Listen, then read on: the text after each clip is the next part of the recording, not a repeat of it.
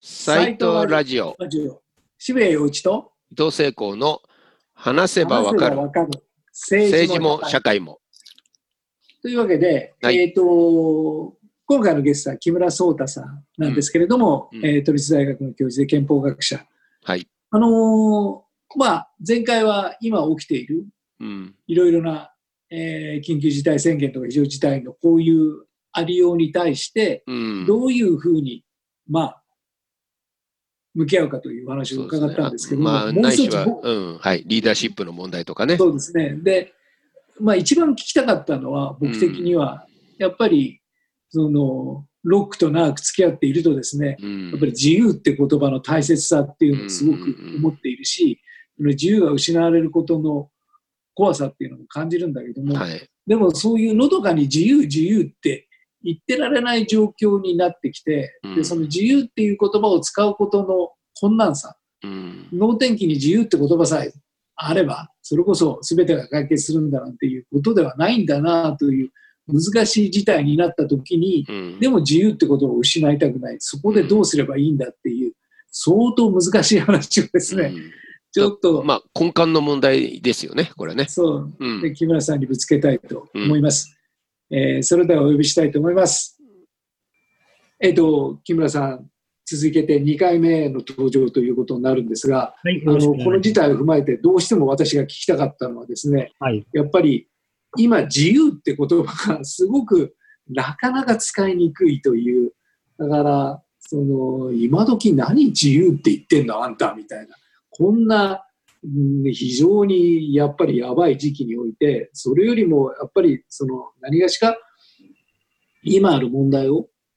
解決しなければいけなくて、でそれをまず考えて、でその中においていろいろな試験や、そのいわゆる基本的な人権なんかがある程度制限されるのは当たり前じゃないかっていう、まあ、それはそれで確かにそうだと思うんですけれども、でもそのことによって、本当に自由って言葉が使いにくくなっていくっていう状況に対して、ちょっとこれは大変だなという、そんな、その今更ながらの、そういう老人のなんか昔のなんかロックのラブピースフリーじゃねえだろうって言われちゃうかもしれないんですけれども、そんな危機感があって、で例えば、そのあたりとか、それから、アイとか、そういういわゆる哲学者系の人たちも、そういう事態に対して、新しい、なんかちゃんと対抗できるロジックや考え方を持っていかないと、すごく、まあ、簡単な言葉で言うと、全体主義的な、そういう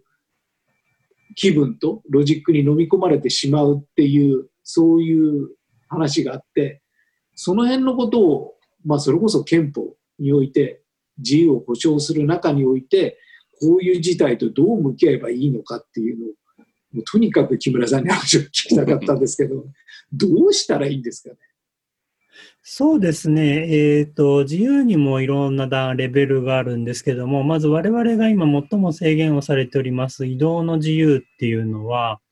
えー我々が封建社会から近代社会に移行する中で最も大事な自由だったわけですね。昔は移動の自由っていうのが一番制限をされていて、それが私たちの精神とか生活を根幹から制限していたということから、我々はどこに行っても自由だよというような自由を獲得してきて、で、近代的な自由が生まれたって、まあそういう流れがあるわけです。えっ、と、ですからそのドイツのメルケル首相は、その自由を制限する、移動の自由を制限するときに、この自由がいかに大事な自由かということを我々は、あの、よくわかっているからこそ非常に心苦しいのだがっていう言い方をされていたかなというふうに思います。で、まあその上ですけれども、現状の自由の制限っていうのは、えーまあ、やっぱりやむを得ない面が多々あると思うんですが、それをやむを得ないというふうに理解をしてもさせてもらうためには、やはり徹底した情報開示が必要になるのではないかなというふうに思います。で自由の中でも、あの、移動の自由も大事ですが、最も重要なのはやはり内心の自由でして、私たちが自由に考えることができなくてはいけない。この事態に対して自分がどのように向かい合うのかということを、えー考えなかのか、自由に考えれるようでなくてはいけないという、ここが憲法でも最も根幹的になるあの自由なんじゃないかなと思いますね。で私たちの心が自由であるためには、やはり十分に私たちは情報を知らされる必要があって、うどのぐらい検査をしているのかとか、1日の感染者数について、えー今どういう状況なのかってことを分かりやすく伝えてもらう。で、そうしていかないと私たちは考えることができないので、考える自由が奪われる状態になってしまう。まあだからこそ、あの、私は政府の定例会見をきちんとやってほしいなというふうに思いますよね。だから、すごく印象的だったのは、あの今、トランプ政権が経済をもう一遍活性化するために、そのある程度の制限を解除しようというところですごく保守的な人たちが、もう、いわゆる非常事態宣言的なことを、まあ、解除しろと、経済活動をちゃんとやらせろと、でそれに対して心ある医療従事者が、そんなことやったら全部ダメになるじゃないかと。いう、そういう抗議をして、で、そのデモ現場で、その医療従事者がそのデモ隊に対して立ち塞がって、君ら、そんなことやってたら、この事態は余計あ、まあ、なんか悪化してしまうよって言ったら、そこからのそっと出てきたそのデモ隊の人が、プラカードを上げて、そこにフリーって書いてあったんですよ。おお、これってあれだよな、昔は、それこそ反権力的な人間が、それこそ政府の抑圧に対して、俺たちはフリーだっていう、そういう言葉だったのに、今やそうじゃないんだっていう、なかなかこれはいろんなものが重層化して、単純に自由自由って言ってても難しくて、その本来的な自由っていうのは何であるのかっていうのを、まあ、検証していくっていうのがすごく難しいと。だから本当に情報公開って一番重要だと思うんですよね。だから我々が何を知って、その中でどう選択をして、じゃあ今は動くのやめようかとか、あるいはこういう、いわゆるその私的な権利っていうのは抑制されて、別のその選ぶ自由というのを僕たちが取るのかと、すごいなんか複雑だなという、そういう状況の中にあって、その自由を主張することの困難さっていうのをすごく感じて、これを法律でなんかすっきりスパッといかないんですかね、みたいな。うーん、そうですね。まあ、法律的な議論とはちょっと違うかもしれませんが、は経済活動しようっていうデモをやっている人たちが、本当に自由を求めているのかなというところあるわけですね。っていうのは、うんえっ、と、十分に家に立てこもるだけのお金がありますという人は、働きに出るか家に閉じこもるかという選択肢を持ってるんですけど、働かないともう食べていけないですよという人は、そもそも立て、この家に閉じこもるという自由を持ってないわけですよね。うんで、そういう人たちが集まってデモをやっているっていうパターンもあると思うんですが、それはもうその、家にいることが死を意味するわ、餓死を意味するわけですから、それはそれに突き動かされて、働かせろ、経済を分けろっていう話になっている場合には、それは求めているのは本当に自由なのかなと、むしろそうせざるを得ない、えーそういう方向に追い込まれての動きではないのかなというふうに思いますね。うん、確かに。まあ、保証っていうことがもう一つの選択肢にあれば、これは自由として選び取ったとも言えますけど、保証がない場合は出ていかざるを得ないですもんね。そうなんですよね。いや、だから本当にそのお金はたくさんあるというビル・ゲイツみたいな人が、俺は仕事したいって言って、この現場で働くっていう、まあ、それはそれで一つの考え方なんだろうと言えると思いますけども、働かないと食べていけないって追い詰められた人たちが、えー自由を求めて立ち上がったっていうストーリーは、注意深く見る必要があるんじゃないかなと思いますよね。なるほど。そうなんですよね。だから、その真空地帯にある自由って言葉ではなくて、すごく重層的な現実の中にあって、人々がどう自由を選択していくのかっていうのはすごく難しい。だから、それこそ、その抑圧的な力があって、それと戦うために僕たちは自由を手にするんだっていう、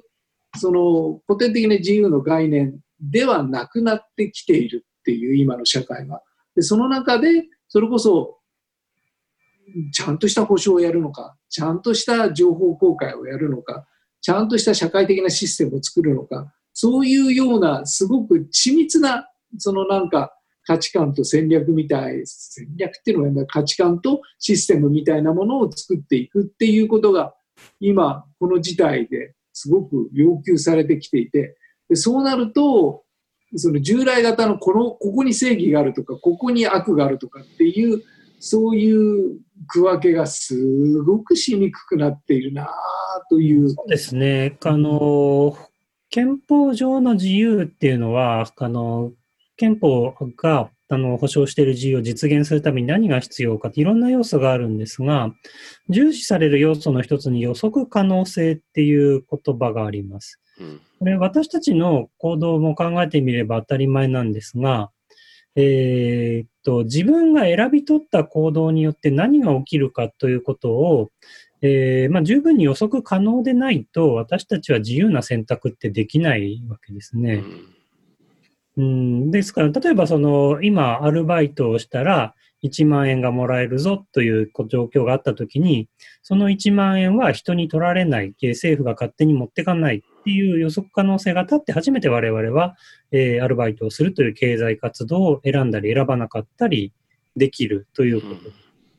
将来の見通しが効かない状況では私たちは自由な選択っていうのができないわけですが、